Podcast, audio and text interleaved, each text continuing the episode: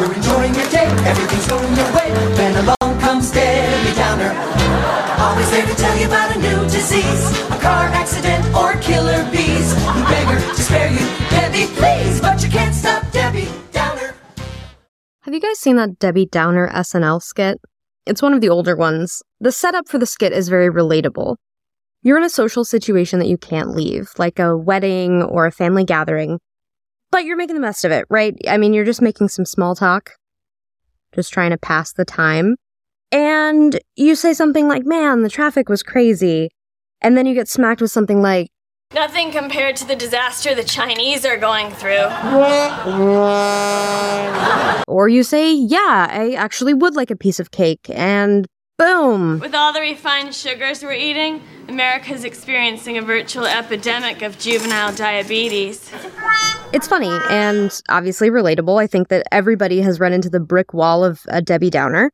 But when it comes to government, politics, or, I mean, the state of our country, I worry that we're all kind of becoming the Debbie Downer. So many people have this negative perception of government. The majority of Americans see their government as corrupt and rigged against them. Nearly half of Americans say they feel more and more like a stranger in their own country. An Associated GFK poll found that only 13% of Americans approve of Congress. Many Americans are losing faith in the military. A series of decisions from its last term, most notably the one to overturn Roe v. Wade, sent public approval of the court to its lowest rating ever, according to NBC News polling. And look at this. Nearly 3 in 10 Americans overall agree it may be necessary at some point soon for citizens to take up arms against the government it's actually like cliche at this point to say our system is broken or politicians are corrupt. You hear it so often, it's really stopped being interesting. Pew conducted a poll in which six out of 10 Americans said that they weren't satisfied with how democracy was working in America. That's not a political party that you don't belong to. It's not an idea that you disagree with or a politician that you don't like. It's our literal system of government, our most fundamental idea, the idea at the core of this country. And 6 in 10 Americans think that it's not working. And while we're talking about depressing stats, consider that 85% of Americans think the US political system needs major changes or needs to be completely reformed. Consider if you saw that on the review for a restaurant that you were considering going to. Like 6 in 10 people say that this place sucks. Are you going to go? No. And I mean, those stats concern me, right? They make me sad. But the one that really gets me the Debbie Downer death punch is that 58% of Americans don't think that the system can change. we don't believe in ourselves, we don't believe in each other. It really bothers me. I think it's like a cancer. And it infects all of us, right? This idea that nothing can change, that there's nothing we can do, that nothing will ever get better. That idea, it's so contagious and it's deadly. Maybe not in the life of an individual, 70 or 80 years, but in the life of a nation. And in order to treat an infection, you need to diagnose it. But how do we diagnose cynicism? How do we diagnose the sense of helplessness, of victimhood? Where does it come from? You can point to some historical factors Vietnam, Watergate, the assassination of John F. Kennedy, Martin Luther King, and I mean, even Robert Kennedy. These things sort of accelerate the collapse of institutional trust. And there are technology factors, right? The rise of the internet, social media, misinformation. But I think that there might be something more fundamental, more of a root cause. I'm not sure that we understand our system or how it works. I know a lot of really smart, hardworking, and capable people that couldn't tell you the structure of their state legislature, let alone name their representative. Ask yourself do you know what a city manager does compared to the mayor? Or the mayor compared to city council? What does a comptroller do? What about a treasurer? Who oversees your elections? How do they work? I think that the Electoral College is a great example of this because 61% of Americans support abolishing it. But I would guess that a lot less can tell you how it actually works. And if we can't understand our system, we're more likely to see ourselves outside of it, to feel separate from it, to believe that we can't impact it, let alone change it. And we're more likely to believe lies about it. We can't treat an infection that we can't diagnose. And you can't fix a system that you don't understand. That's why I wanted to talk to Shawn Healy. Shawn is the Senior Director of Policy and Advocacy at iCivics. He leads our state and federal policy and advocacy work through the CivXNow Coalition. He oversees civic education campaigns in several states and plays an active role in recruiting supporters to fund policy, advocacy, and implementation efforts nationwide. He's also a big sports guy. As a reminder, my inbox is always open. So if you guys have thoughts on this episode, an idea for a future episode, a guest suggestion, or you just want to chat, you can always email me at talk at moderatepartypodcast.com. I'm Hillary Lombard, and this is Moderate Party.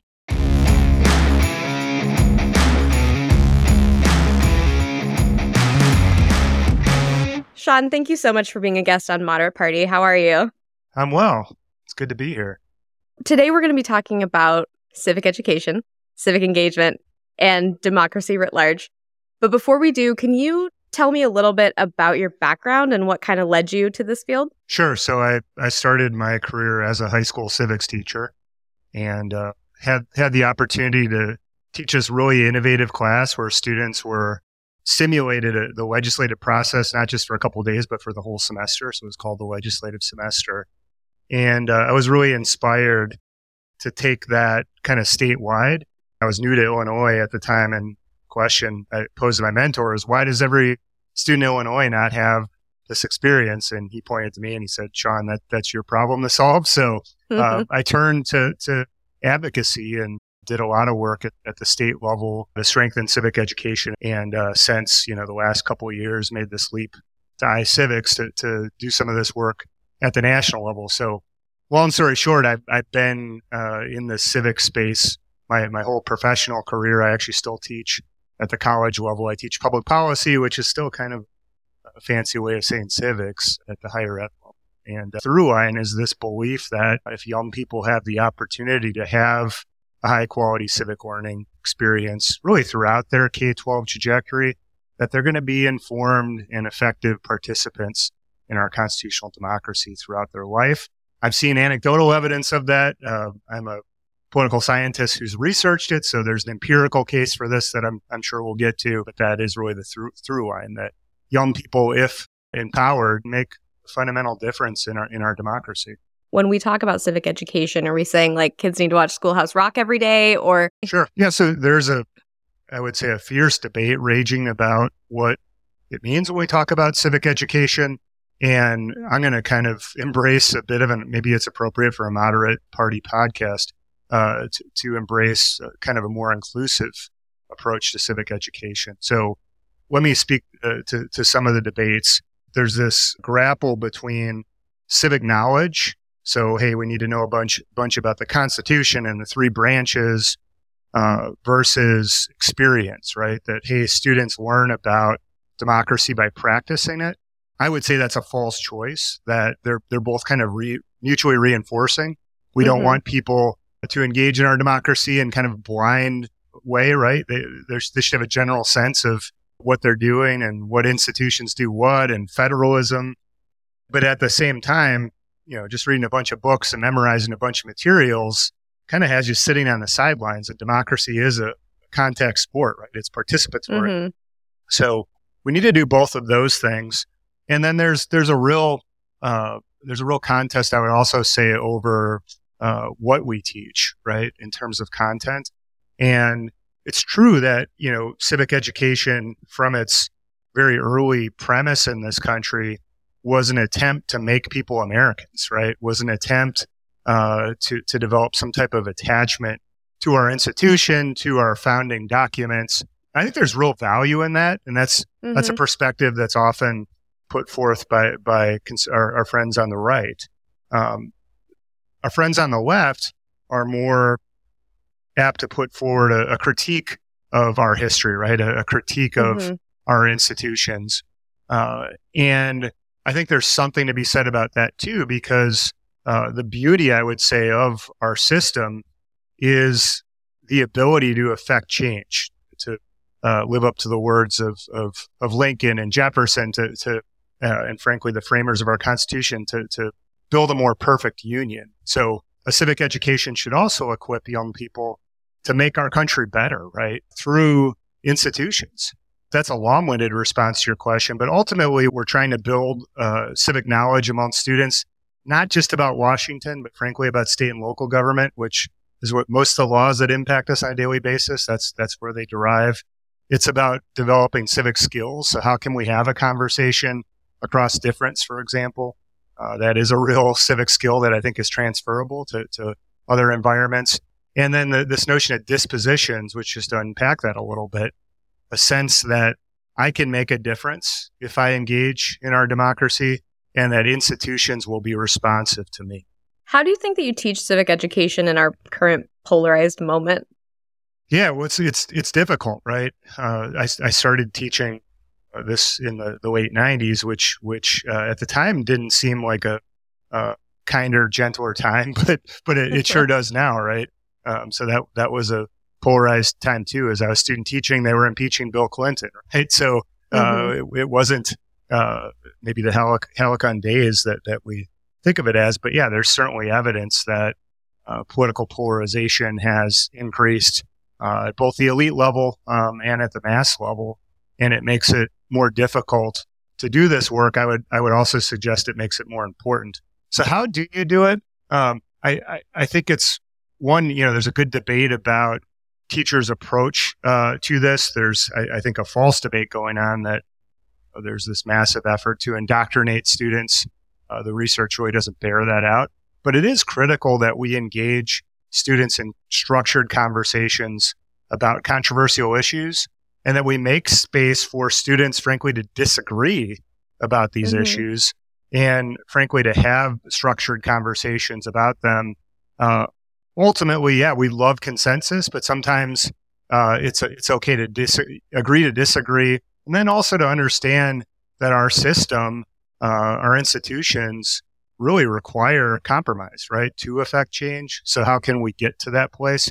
So yeah, I would say talk a lot about through lines here, but a through line in my career is engaging students in conversations about current and controversial issues. It brings civics to life. Uh, and we even mm-hmm. know uh, some of my expertise is in studying test scores, which isn't all that exciting, I know. But things I've looked at is like what what moves student test scores when we measure their civic knowledge. And actually, the one of the most powerful things we can do is engage them in conversations about current issues.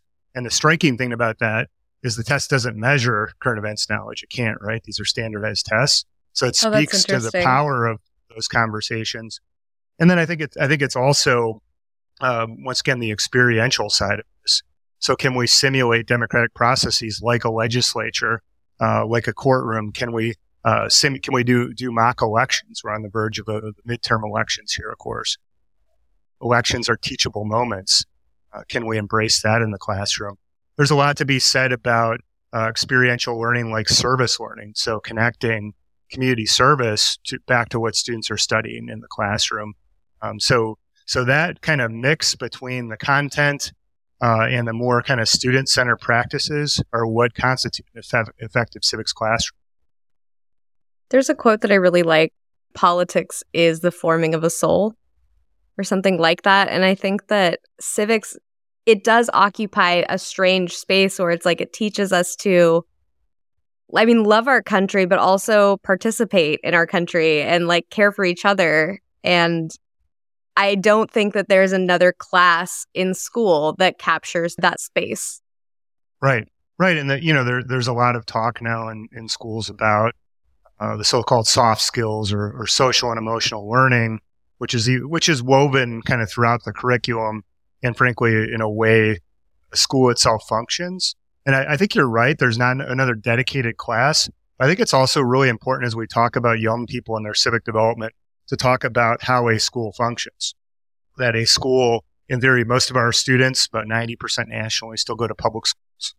And mm-hmm. that, that a school uh, should function democratically, right? That students should have a voice uh, in, in, in the functioning of that school.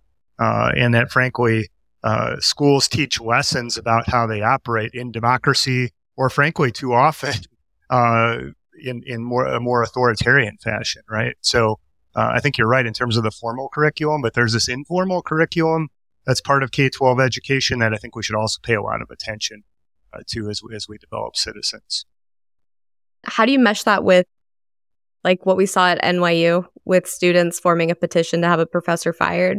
I mean, on the one hand, that's very democratic. Um, and on the other, I don't think that's good for us either if you can just get rid of people that disagree with you. Yeah, so I'm not I'm not familiar with the facts of that specific case, um, but mm-hmm. I have looked into this issue before, right? So it's this issue of uh, so-called cancel culture Right. uh, in higher education has, yeah, bubbled up for at least the last decade, uh, if not longer, in our country. And a lot of a lot of the attacks, yeah, come from students with a more progressive bearing, and and it's often uh, they're concerned about uh, certain right wing or, or conservative speakers or professors. Um, and when I looked into this issue in a previous position, uh, what what I concluded was that it was actually our failure to develop appreciation for the First Amendment uh, specifically, Mm. and and what what what the First Amendment uh, means, right? The meaning of those five freedoms, and it was our failure to do it in a K twelve context, because frankly, by the time uh, students got to higher ed, it was too late. Many of them weren't majoring in subjects where they're even relevant classes, right? If you're Mhm. studying to be an engineer, you're probably not taking a, a political science class. Uh, so to develop uh, an appreciation for the First Amendment and what that means, you know, it, it really is, in the, the words of uh, former Justice Oliver Wendell Holmes, uh, freedom for the thought we hate, right? And that uh, Mhm. there is something about higher education um, where, where that marketplace of ideas should reign, right? And uh, yeah, I, th- I think there are illiberal tendencies. Once again, appropriate place to have this conversation on a, on a moderate party podcast. Mhm. I, I would suggest there are illiberal tendencies uh, on the extremes on both sides of the political spectrum, and that is that is a, genuine threat to democracy. Dissent is critical to a democracy, and uh, we should not shut it down. Uh, the answer to speech we don't like is more speech. Right. If you really believe in what you're saying, it should stand up to an opposing viewpoint. That's right. So, Shawn, what kind of civic education did you have in school? Like, I'm curious if your career is influenced by great civic education or very poor civic education.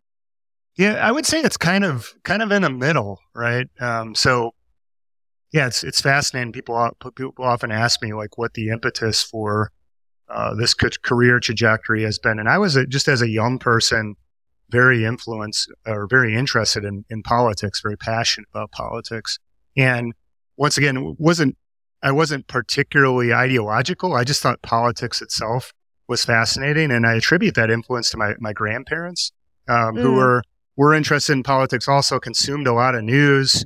Um, a lot of it was TV news, but we also, you know, we had two newspapers. I grew up in Milwaukee. We had a morning and an afternoon paper back then, and those are are big factors, right? Uh, family, kind of a rich, information rich environment that that influenced my trajectory. And then the other piece uh, that I think is underappreciated is extracurricular activities. And Mm. once again, I wasn't in civics oriented extracurriculars. I was a jock, right? Um, I was the, I was the, I was the captain of the football team, and I was a, also kind of a quiet guy, and that forced me to to be more vocal and to develop uh, into a leader. Um, so that's a long way of saying like it doesn't all have to happen in the context of a civics class, right?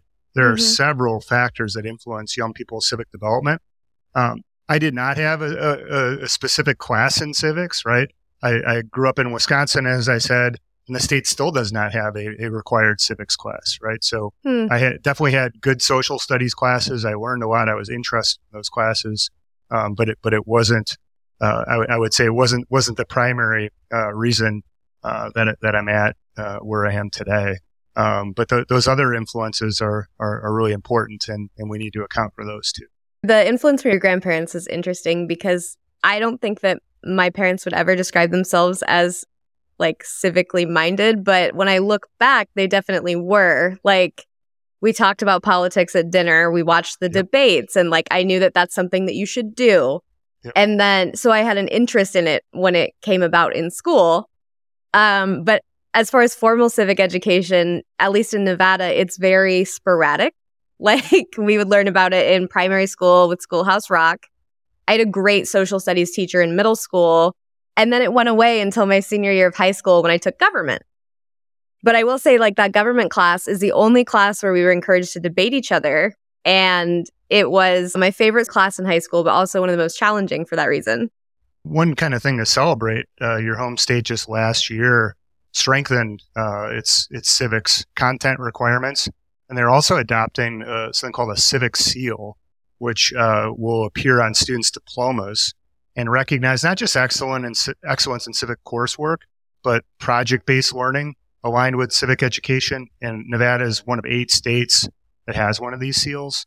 And I, I should say I neglected this, this in my background story, but it's really critical that we have standalone courses in civic education because all of us are not afforded that experience of a rich mm-hmm. uh, home environment where our parents are, are engaged. Uh, we're not uh, necessarily afforded a rich information environment. There's an organization at Tufts University called Circle. They talk about civic deserts, and there are civic deserts all over mm-hmm. the country where there's not even a newspaper uh, that's covering local affairs, right? Um, so that civics class is is really critical. There are huge equity issues, right, in terms of who gets a good civic education. So students of color are less likely to get a good civic education than white students. Uh, lower income students less likely. Students who are non-English proficient. You can go down the list, right? Um, mm-hmm. Um, so so that kind of baseline having we should have a course in civics in middle school. We recommend a semester in middle school. We recommend a full year in high school. Only six states are doing a full year. Um, so we have a long way to go, but that, that is critical, particularly making sure that all of us have access to at least a baseline civic education in this country. Civic deserts is an interesting concept because we've seen a collapse in labor unions and people are going to church much less than we were before. And it kind of leaves us without a community forum to be good civic citizens. How do you think that we recreate that? Yeah, it's difficult, right? Because uh, it's not on Reddit or Twitter, right. right? I mean, right. No, it's very difficult. Yes. And so much of our civic life is online now. But what what the online community enables is us for us for us to find people that are a lot like us, right? Mm-hmm. Whereas historically, what you're talking about in a labor union or in a a religious uh, congregation, uh, we, there's more likely to be difference, right? Uh, Robert Putnam is a famous political scientist, and he wrote this book 20 years ago called Bowling Alone, right? And his metaphor mm-hmm. was, what does that mean? His metaphor was, and I don't, this is still true, but in 2000 it was uh, that uh, more people are bowling than ever before, but we used to bowl in leagues, and when we bowled in leagues, uh, we grab beer and pizza and we talk about what was happening in our community with people that maybe weren't our best friends, but we call them kind of weak ties. And now we're bowling, but we're bowling with close friends and family members. We're not part of leagues anymore. And he extrapolated that metaphor. You went into labor unions, religious organizations, mm-hmm. that broadly across society. And we, we lack these weak ties and weak ties mm-hmm. are the various pre- the very premise of democracy. So yeah, how do we how do we emulate that? Uh, you know, I think there are ways to get out of the echo chambers online, right? And that that's that's really critical. I still think there's something to be said about organizations that meet face to face. They don't have to be your traditional labor unions or, or uh, religious organizations. So I, I, think it is critical that we're members of groups, that we take uh, leadership uh, positions in groups. Uh, there are organizations set up uh, w- with the very premise of building bridges, right? Yeah. Of facilitating conversations about public issues uh, with people who might not necessarily agree with us. And yeah, this this time we're living in now, we're not just polarized at an aggregate level, but we're polarized locally, right? So there there was this book that came out in 2008 called The Big Sort. And the argument was that we're, we're segregating ourselves politically. We might not be doing that mm-hmm. intentionally, mm-hmm but by where we choose to live. So we live in a country now that if you're in an urban environment, probably your neighbor and everyone on your block is a Democrat. And then we live mm-hmm. uh, in an environment that if you're in a rural area, uh, almost everyone in your community, 90% of people, 80 to 90% are voting Republican. Uh, and the only real contested area are the suburbs, right? Those are, mm-hmm. those are the coin flips now. Um, so we've segregated ourselves to a point, and we know this about basic research that uh, most of us don't talk about politics. In fact, we've been told not to, right? You don't talk about politics yeah, or religion yeah. in polite company. But if we do, if we do, we seek out people who agree with us. And what right. we know about that is it actually amplifies our views. So there's a lot of head nodding. We come into a conversation with a certain position. We leave it even more polarized, right? Uh, whereas if we have conversations across difference, it actually brings us to the middle. So probably I would assume an aspiration of the moderate part in its podcast. Of course. Um, I think it it puts a weird amount of pressure on workplaces and schools Yeah. because I think that that's the only place that you have to engage with strangers every day, like where you're likely to meet somebody that feels differently than you do. Though, as we geographically sort ourselves, that becomes less and less likely. But I think it puts a lot of pressure on these these places that I'm not sure they are set up to bear. Do you think that Yeah. it's a bad pressure or a positive pressure? Well, yeah, I think we we could we could come back to workplaces. I I, I don't know that they're all that well set up for it, and there is a lot of tension uh, in Mhm. workplaces because I because I, I think it's partly ideological, and I think it's actually partly generational, right? Which is probably something Mm. workplaces have always had to deal with. Um, but uh, I I don't think workplaces know what to do. I think the traditional notion, and I think this is generational, was work was separate, right? Uh, that you kind Mhm. of put your head down, did the job, uh, was kind of removed from politics. That that may have never been true in reality, right? but but I think people made that distinction, and I think we live in a time. It is a really political time, right? So so when the Supreme Court is weighing in on reproductive rights, for example, it's hard to just like, holy cow, they just overturned a 50 year precedent. Let's put my head down and and get Stuff through the spreadsheet, right? Yeah, yeah. So so in I, I'm by no means an expert of how to address this in a workplace. There's some work that the Annenberg uh, Foundation is funding. It's called Civics at Work. That is Mm. leaning into that, and it's it's a real challenge. I would say schools, on the other hand, are better equipped to do this uh, for a few reasons. Um, one, there's a researcher. She's now dean of the School of Education at the, the University of Wisconsin, Diana Hess, and she she makes the argument. Her research backs this up that schools are actually, as you mentioned, one of the most ideologically heterogeneous places we'll ever occupy in our life. Right? There's surprising political heterogeneity in a school setting, even in really blue places and really red places. Okay. Uh, the second piece is for most young people, they're still figuring this out, right? They're not highly committed to an ideological position. They certainly, students obviously have opinions and uh, in many cases informed opinions, but they're still kind of sorting through their political identities, which is a really healthy thing. So that's actually that's a that's a really good mix from the perspective of an educator, right? You have Right. heterogeneity. You have people still trying to kind of figure this out. They're maybe not deeply dug in. I've certainly had students who are, right? But uh, they're still kind of working through this. And then you have at least the potential of a trained educator to facilitate these conversations. So I actually Mm. think it's a it's a fantastic place uh, to do this. It's really tough to do that in this environment, right? Where yeah, there is this sense uh, that there's this I- ideological agenda in schools to indoctrinate students. I don't think the empir- the I've looked at this. The empirical evidence doesn't bear that out. Uh, most teachers look a lot like the communities in which they teach politically, right. and most teachers are actually. Uh, Education Week did a poll on this a few years back. Quite moderate uh, in their views. Mhm. Uh, teachers look like an ideological bell curve. a lot of teachers listen to this podcast. I bet. Yeah. Yeah. And and and then and then, you know, most teachers, it's actually a legitimate pedagogical consideration, but most teachers try to uh, assume a position of neutrality uh, or objectivity uh, when you discuss current issue to present not just two sides, but but multiple sides Right. uh, of an issue and to let students uh, draw their own conclusions about that, which is really responsible. There actually is a pedagogical case to be made, as long as teachers are intentional about this, of disclosing views.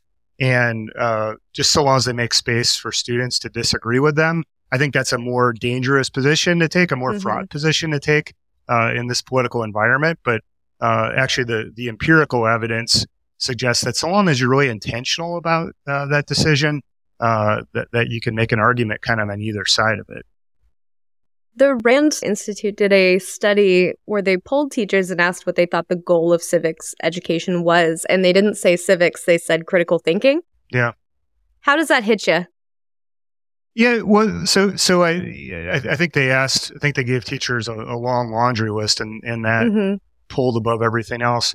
Yeah, I think we're in a I think we're in a a, a time, uh, and this has been you know this challenge is is as old as time, but uh, you know technology has has uh, accelerated this to a degree where it almost feels out of control. That this and information, dis and misinformation is everywhere, and it's not just related to to to our politics, but frankly, scientific debates. Right? Frankly, any academic subject, uh, the debates that are happening are happening online, and filtering through the good and the bad is critical.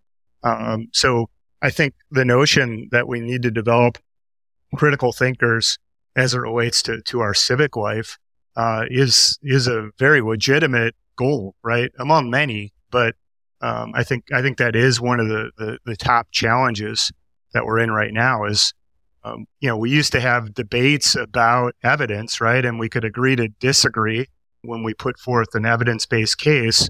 Uh, but we're in an era now where many people don't bring evidence to the table. Mm-hmm. They make claims that are not supported uh, by evidence.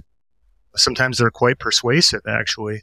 Well, they would be if you're not weighed down by the burden of facts. right, right, right. So, so, so, yeah. I, I, I, I don't have that full list of options in front of me of what it, yeah, what a, what a good civic education should be, but critical thinking, yeah, I, th- I think is something that's probably uniform across academic subject areas. Yeah, th- there's this uh, uh, group out of Stanford. They're called the Stanford History Education Group, and they've they study what they call critical online literacy, which is in kind of that same bucket as media literacy. And you may have seen the headlines on this, Hillary. They've uh, they, they've had uh, Stanford students, uh, PhD historians, middle school students. They've done this survey with a number of different groups and put them through kind of a basic task of evaluating information online and found they're not good at it. Even the PhD historians, even the Stanford students are the most, that's actually apparently the most selective uh, school in the country for undergraduates. So, so quote unquote, the smartest kids in the country. They can't perform these basic tasks and they, they put the same task before fact checkers and they do something totally different. Um, Hmm. And part of it is, you know, we're, we've been taught traditionally when you evaluate a source, you know, you look at its footnotes, you kind of read it top to bottom. And the reality is you should probably leave that source immediately, start Googling it and figuring out if it, if it's coming from a credible, credible place. So it's a skill set. It's a totally new skill set. Uh, we're not all that well equipped, uh, to teach it. There's an assumption amongst educators that students are good at this because they're so comfortable with devices. Students are Mhm. comfortable with devices, but they're not, they're not good at this as, uh, confirmed by the Stanford study. Um, so it's really a, a skill set that, that we need to teach. And it's not just a civics or a social studies thing. It's literally across academic subjects. And it's so difficult because I try very hard when I'm researching for an episode to make sure that I'm providing good information, right? So I try to research the source and you go down these rabbit holes, like to use this as an example. Um, I'll bring this up later, but the, I think it's the Civic Alliance. I'll fact check that, put out a letter opposing a civic education bill. And I was like, that's curious. I should look into who they are before I decide to take that criticism to heart. And it's like, I don't always have two hours to dip, deep dive into these things and try to figure it out just to know like one basic thing. I think that's difficult for people. It's a big burden to put on them. No, it is. It is right. And and I had a professor that that always reminded me of that. That my my aspirations for kind of the engaged citizen were always too lofty. Because yeah, I'm a political animal, right? I love this stuff. at twenty four seven. But most people are busy, right? They're yeah, they're they're just trying to they're trying to you know survive the nine to five. They're trying to put food on the table. They're they're trying to run their kids to practice, whatever it is. Mhm. Um, so they don't they don't have the bandwidth to spend time on this. And we live in this time this period where th- there's more information sources than ever before. But how do we filter through the good and the bad? And that's that's a, that's a real challenge. Especially when you have more information sources than we've ever had and lower trust in media. Yep. You would hope that you could depend on these certain institutions to give you good, credible information because a bunch of nerds like me and you have done the deep dive Yep. so that those people don't have to. But when you have a collapse in trust in media, then it puts the burden on the citizen. Yep.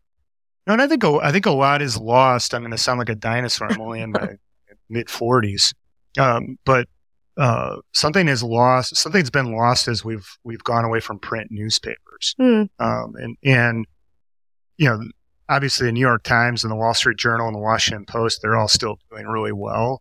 And they now have a, a national audience and most of us read it digitally. That's, that's amazing. But what's cratered is the, the Metropolitan Daily newspaper. Mhm. There's just not a revenue model for it anymore. They haven't been able to do the digital subscriptions enough to, to, to basically feed journalists, right? Which is you have to pay Mhm. journalists. Um, and uh, we can't give this stuff all away for free. So the, the Metropolitan Daily is collapsing.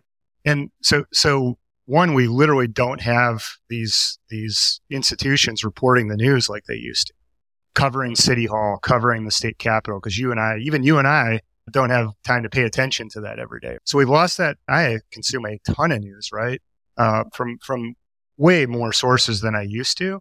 But there's something about the newspaper in that there were stories in there like I'm always going to read the sports page. I'm always going to read the stories uh, stories about the election. But then there were stories in there I read that I don't read now, right? But I read them because yeah, it was in the it was in the print paper.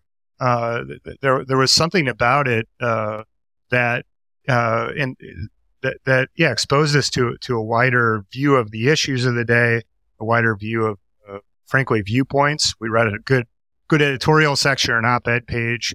That's gone Mhm. and that's not coming back, right? So uh, I don't raise that. But then, how do you recreate that? And that's something I struggle to do with my students. Because yeah, when I started teaching, we used to get a a pile of Chicago Tribunes delivered every day. Um, so what's the modern equivalent to that? How do we kind of recreate that newspaper that was this unifying piece that gave us a common set of information? Because that's what we don't have anymore. Right. You're only finding the news that you go searching for, unless it's a headline or unless it's a story of a murder somewhere in this country. Cause I feel like that's the news I never escape. Like, Yep. if anyone is hurt Right. anywhere, that will be in my like Facebook or my Instagram feed. But what's Right. going on in my local state house is absent. Right. No, state house reporting is absolutely cratered, absolutely cratered, particularly in states where the capital is not a major metropolitan. Mm. So that that that's yeah. So I live in Illinois. Springfield is three and a half hours from Chicago, and they, they've gone just in the last decade from like four dozen people covering the capital to just a handful now, and that's that's a real loss for democracy. Are you implying that Springfield and Chicago are not mutually glamorous and exciting? It's it's not, but it's uh, you know it's not. Springfield's not where the major news organizations in the state are based, right? So they're they're typically in any given state they're based in the major metro areas, and yeah, it costs money to have somebody somewhere else, somebody working remotely, and frank, frankly, uh, those types of stories are broccoli, right? yeah. People like you and I, peop people like you and I consume them, but as you said, that's not the type of story that is interesting the more casual news consumer. Especially if you have like 10 minutes to read the news and you have to choose Right. between a crazy thing that like Trump has said or a bill that might actually impact your life but has such a boring title. Right. That yeah, I was in committee hearings today. Yeah. Yeah. But you know, th- there is a you know, there is a nonprofit model that's emerging, and and Mhm. you know, it, probably most prominently in Texas, the Texas Tribune, but California, you have CalMatters. Yeah. This nonprofit model that's kind of going back to covering uh, state and local government. So I, I think there's promise there, and I would Mhm. encourage listeners to to look into those sources and to, to subscribe and become members. Yeah, we just had uh, Jon Ralston on, who is the CEO Yeah, of the, the Nevada Independent. And our sweet friend of the pod, Samantha, is a Report for America reporter at the Ohio State House. And that is a nonprofit that pays half of her salary so that the Associated Press doesn't have to bear the full burden. That's great. But um, I do want to zoom out a little bit. How do you feel about the direction that the country is headed in right now? Yeah, I, get asked that a lot because, uh, and I think I'm, I'm mostly asked it from the perspective of like, give me some reason for optimism, right? Because uh, I'm not seeing this. There's a lot not to like, right? Clearly, there are real problems. Inflation is at a level that most of us haven't seen in our lifetimes, or I was very little last time it was was this bad. Crime rates are rising after decades of falling. It does seem like uh, you know, we've never resolved the immigration issue, at least since the 1980s, the last time we weighed into it into a substantive way. The Supreme Court has weighed in on a number of contentious issues and I think further divided the country and undermined some of the trust in that institution. So those are some of the issue based problems. We talked earlier about polarization and polarization, frankly, that we haven't seen since the Civil War, um, and trust in institutions, as as you mentioned, that have been on a decline really since the late 1960s. So there's a lot of despair, I think, to point to in, in the moment. And we're such a divided country. We toggle back and forth between the two political parties. And the the kind of result of all that is is really just kind of stalemate, right? Dysfunction. So I always tell people I'm I'm pessimistic about the short term. I'm more optimistic about the long term because one, if you read history, we've been in tough spots before. Maybe not in my lifetime or your lifetime to this degree, but we've seen moments of despair like this in the past. And I still have, unlike maybe the population as a whole, a lot of trust in our institutions and their durability. And then I have a lot of faith actually in the American people. Uh, particularly, once again, it's it's it's why I get up every day and I go look in the mirror. Uh, that if we invest in young people and their civic development, that will empower them to strengthen and secure this democracy. Um, and and those are not just talking points. That's something I genuinely like. I've literally committed my career to this. And I think the challenge was real as I started this work more than two decades ago, but it seems even more pronounced right now. So there are other things we probably need to do uh, to shore up our institutions, to reform our institutions, mm-hmm. to equip them for the 21st century. But the, I think the most promising long-term solution is investing in young people. We have backed away for 50 years from investing in young people's civic education I think the best long term solution is investing uh, in the next 50 years.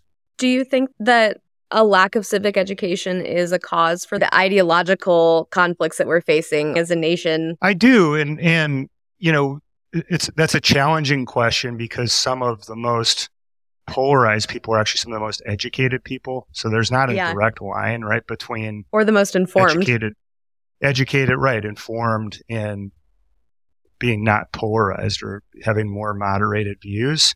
Um, but I think that I think the fundamental problem isn't so much the polarization.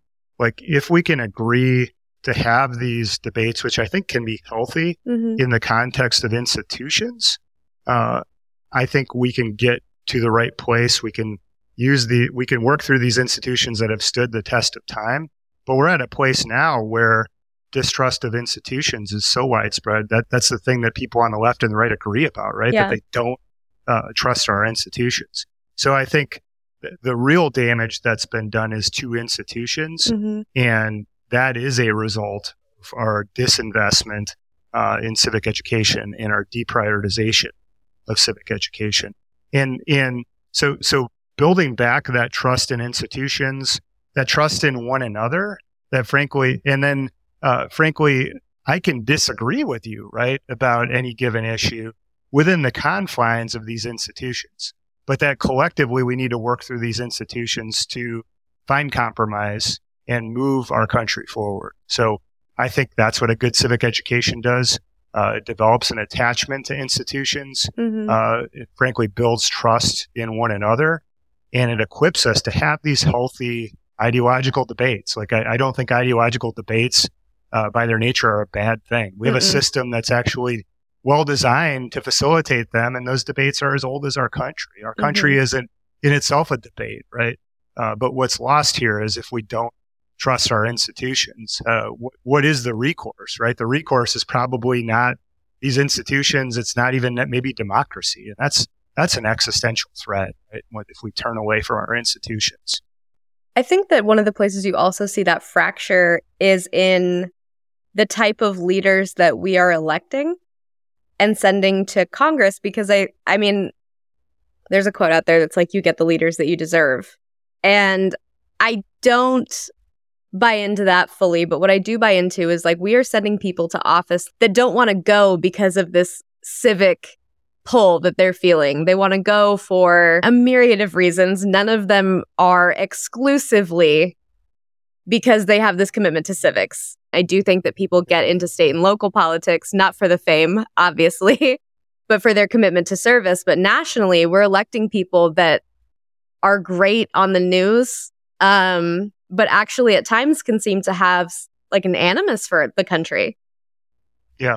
No, and I, I, th- I think they play to, uh, our, frankly, a population that is pretty low information, right? Mhm. And, and that's, that's a product of, of a poor civic education. But I also think it's important to say, uh, my, my day job is working at the state and the federal level, mostly with legislators, uh, from across the aisle, right? Mhm. Republicans and Democrats and independents, uh, to, to strengthen civic education. And, uh, my experience, like particularly once the cameras go away, Yeah. uh, is that yeah, there there are good people at every level committed to this issue. So so the the profile that you put forth certainly exists. I think it exists at every level of our government, right? but in some ways, I would suggest these legislators and and frankly policymakers more generally that got into this for the right reasons are captive to a system, right? As you said, Mhm. privileges people that are good on on TV uh, Mhm. or radio or whatever the medium, uh, social media, uh, over substance Yeah. and over over affecting positive change through policy. I think that that is a good point. Maybe it is the priorities of the electorate as opposed to the policymakers themselves. Well, it, is, and and you know, I, think this is a cycle. I know this isn't a podcast about the election. This is a cycle that you know all of the factors uh, favor the out party, but uh, to me, what's been lacking in this midterm cycle is a debate about issues, right? Yeah. Uh, you Yeah. know, like inf- inflation is anytime we go to the grocery store to fill up our, our car with gas, like we're staring that in the face. It's a real issue. But what are the two parties going to do to, to resolve it, right? Especially inflation, because it's a difficult issue. If there was an obvious answer, we would have fixed it. But I think the difficult issues are where we need debate the most. Right. But once again, I, I just attribute that to the failure to, to educate people civically. Like these campaigns are not debates. Y- y- and we may well blame the in party for inflation, right? That's once again Mhm. as old as time. But Yeah. uh, but then, yeah, what is the out party going to do to resolve it, right? I think we should Mhm. demand that also. And I'm not confident we're having that type of debate. So, one of the things that I think we've both hit on throughout this conversation is a crisis in civic education. Is it a crisis? And if so, like how how do we know? What level of alarm should we have about civic education? Well, I think we should be alarmed. Uh, you know, I often like to say that there there are students in this country that are getting a good civic education. So it's not to say that there there are all kinds of signs of promise out there. There are huge equity issues. So who you are as a student, where you live, uh, is determinant of the type of civic education you get, uh, which which I, I think is really problematic. Uh, there is concerning data. So we have a national assessment of educational progress it's called the education the, the nation's report card and they they test students in civics they test them in us history and that those tests across subject areas have the lowest scores so last time we Mm. did this was 2018 24% of eighth graders were proficient in civics and only 15% in us history so um, I, I think it's fair to say there is a crisis um, we've we've done uh, a state policy scan. We found that only six states require a full year of civics in high school. Um, most have a half year course. For a lot of students, that's the only civics class they're ever going to get. Uh, Hmm. About half are doing something in kind of the middle school space. Uh, so there's a lot of room to grow there. Uh, we've done the math at the federal level, uh, and we've determined that uh, the United States government, the federal government, is investing five cents per K 12 student in civics. And, and we found a comparison for STEM subjects, it was $50. Um, so that just speaks to the level of prioritization. Uh, Mhm. And I, if, if it's not a crisis, I, I would say it's pretty close to one. And from the perspective of kind of equality of opportunity, I think there is a real Mhm. crisis. So uh, some kids are getting a great civic education in this country, many are not. What do you think the country looks like if we change it? If everybody's getting a strong civic education, what does the country look like? So I, I think we get closer to that ideal, right? Closer to, with, with, without having rose-colored glasses here, closer to that ideal uh, of a more perfect union where one participation in this country is more equitable. Um, I, I always talk when I get in front of a group. I say, "Hey, the face of civic engagement in this country looks like me. I'm white. Um, I'm middle upper income. I'm highly educated. If you peel those layers back, you're less likely to participate in a lot of ways in our democracy. In fact, voting is the most equitable thing we do. Um, once you get outside of voting, um, you know, talk about contacting public officials, donating to a, to a charitable cause, uh, uh, you're exponentially less likely to participate. Attending a public meeting, exponentially less likely to participate. So I think participation looks more equitable.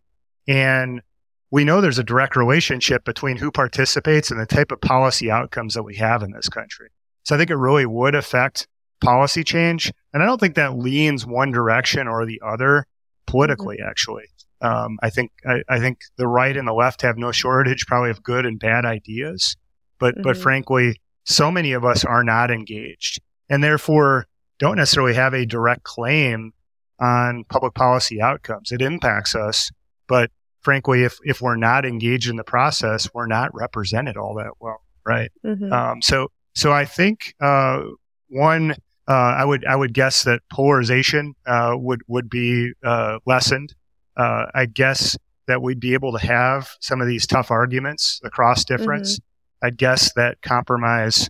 Uh, I should go beyond guess. Predict that compromise is possible at every layer of government. So, so this really started to grip our country at the national level, but now is playing playing out at the in state capitals and even city halls. Um, School but, boards. Yeah, I, I, just exactly. So I happen to think a, a rising tide uh, lifts all boats, and mm-hmm. you know we are not living up uh, to the tenets of a constitutional democracy, which re- really relies on uh, mass participation and frankly, for all of us being equipped for that mass participation. And so I think the system works so much better um, with a bottom up approach than a top down approach. And that's what we have right now is a top down approach where most of us are sitting on the sidelines, particularly outside of election cycles. Most of mm-hmm. us are mm-hmm. sitting on the sidelines and we let the professional politicians um, make decisions for us. And often more in alignment with with interests that don't necessarily mm-hmm. necessarily represent ours. So I think just broadly, we're better off with mass civic education, uh, which f- facilitates informed and effective participation. So, how do we get more of it? Well, I think uh, a lot of it plays out at the state level, right? So, mm-hmm. so uh, in terms of uh, what's taught, how it's taught, those decisions are made at the state and local level.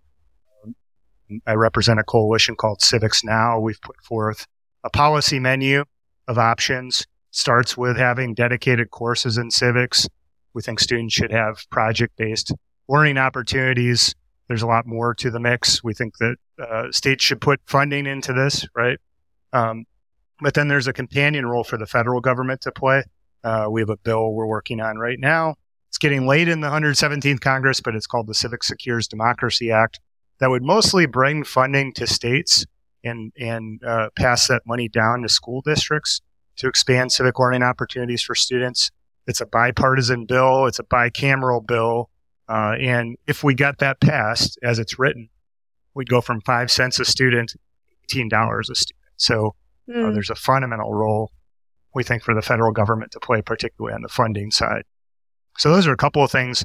But as you mentioned earlier with school boards, a lot of this plays out locally. So decisions about what's taught and how it's taught are made at that local level. And I think that's a really good place for us to engage at, to mm-hmm. demand mm-hmm. uh, their schools put forth a plan uh, for student civic development throughout their, their K 12 experience in that district. So I want to circle back to the bill that you were talking about, um, the Civics Secures Democracy Act, which has been strangely controversial because people on the right, not all of them, but um, several high profile pundits have talked about, and I guess Ron DeSantis have talked about how this indoctrinates critical race theory. What do you say to that? So I, am not going to uh, evaluate, uh, you know, th- their motivation, right? But I, but I can mm-hmm. weigh in in terms of, yeah, address some of the critiques of the bill.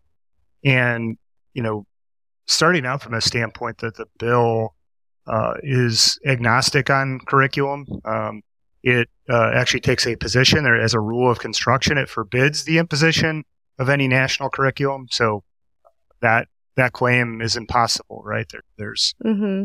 and there, moreover, uh, we- we worked uh, with our, our co-sponsors to revise the bill uh, to put guardrails in place and specifically define what we meant by civic education. And it really is a focus. I, I, I uh, encourage our critics to read the bill. Encourage uh, our supporters to read the bill too. Uh, and it's not that long a bill. It's it's 35 pages and actually not It's not that long. It's such a manageable length compared to yeah, like, it really is. better. Yeah, yeah. So and and in that bill, we define what we mean by civic education, and I- I, I think you'll find uh, it doesn't land anywhere close to those claims of of, of some of our critics. Uh, the truth is that decisions in our country about what's taught and how it's taught are made at the state level and often at the district level, right? Mhm. Um, so uh, states are uh, taking measures uh, to restrict what's taught, right? States are also taking measures proactively to say, hey, you should teach about this, right? Uh, the bill respects that. This is a federal system. Uh, it's a system that, uh, for the most part, is premised on local control. And this bill is respective of that. What it does more than anything is empowers uh, local school districts to do more, to provide more civic learning opportunities for students, to provide training opportunities for, for teachers, to have, to provide access to high quality curriculum and materials. So it really is an exercise in federalism. Uh, so those Mhm. those claims are are uh, purely false. And I will say, dear listeners, I have read said 35 page bill and genuinely could not find critical race theory or anything of the like in the bill. So it's one of the reasons that I wanted you to respond to it, Shawn, because I was like, is there, did I miss something? or I like, I don't even really think that it says anything that leans that way. Um, it's very much a focus on our, our government institutions, on the Constitution, on the Declaration of Independence. So it is a focus on foundational civic knowledge. And that's one thing actually that as Americans we agree on. We have a, a poll coming out in the next week that will attest to that. Uh, we actually asked Americans, like, when it comes to civics, what do you want taught? And they, they Mhm. basically said, yeah, we want to focus on the founding documents.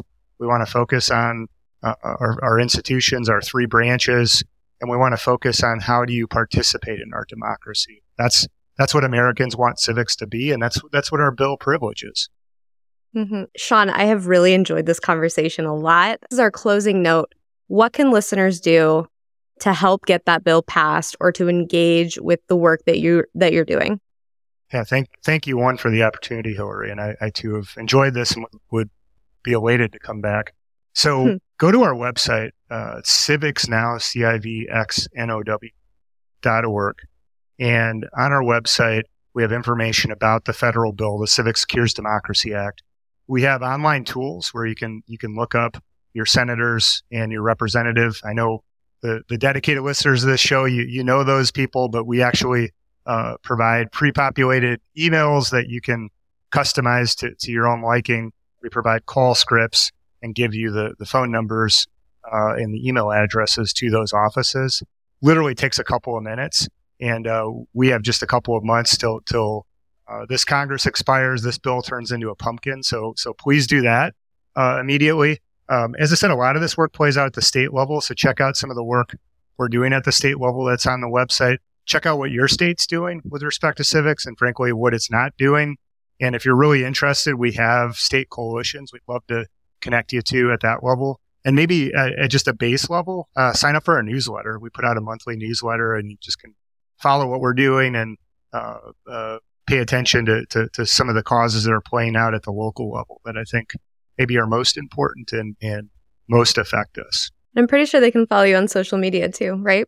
Yeah, we have a handle at CivXNow, and uh, my handle is at Civics in the USA.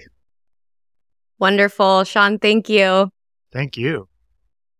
All right, guys, that's it for this conversation, but I do have a small housekeeping note that I want to leave you with. The bill that Shawn referred to is unlikely to be called for a vote before the conclusion of the 117th Congress. But I would like to say a sincere thank you on behalf of Shawn and the CivXNow Coalition to the co sponsors of the bill, Representative DeLauro, Cole, and Blumenauer, as well as Senator Coons and Cornyn for their fierce advocacy for a once in a generation federal investment in K 12 civic education. The coalition's not going to stop fighting. The effort to pass this bill will begin brand new with the new Congress in January. If this is something that you're interested in, stay tuned because we will keep you posted. Don't forget to like, rate, and review this podcast wherever you're listening. I know that you've probably heard this a dozen times because you probably listen to other podcasts, but it does actually help this podcast move up in the algorithm, and that helps people find us. Being a moderate can be lonely sometimes. Being politically homeless can be even lonelier. And we just want to make sure that those people don't have to be lonely alone. That's it for me, guys. I will see you next week. Bye.